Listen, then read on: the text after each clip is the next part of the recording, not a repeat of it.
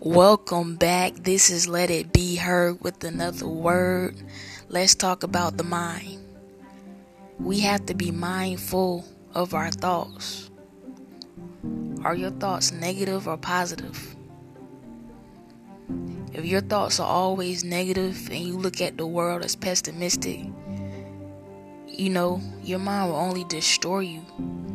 You will become a prisoner of your own thoughts, locked up in a cage, and it'll tear you up inside.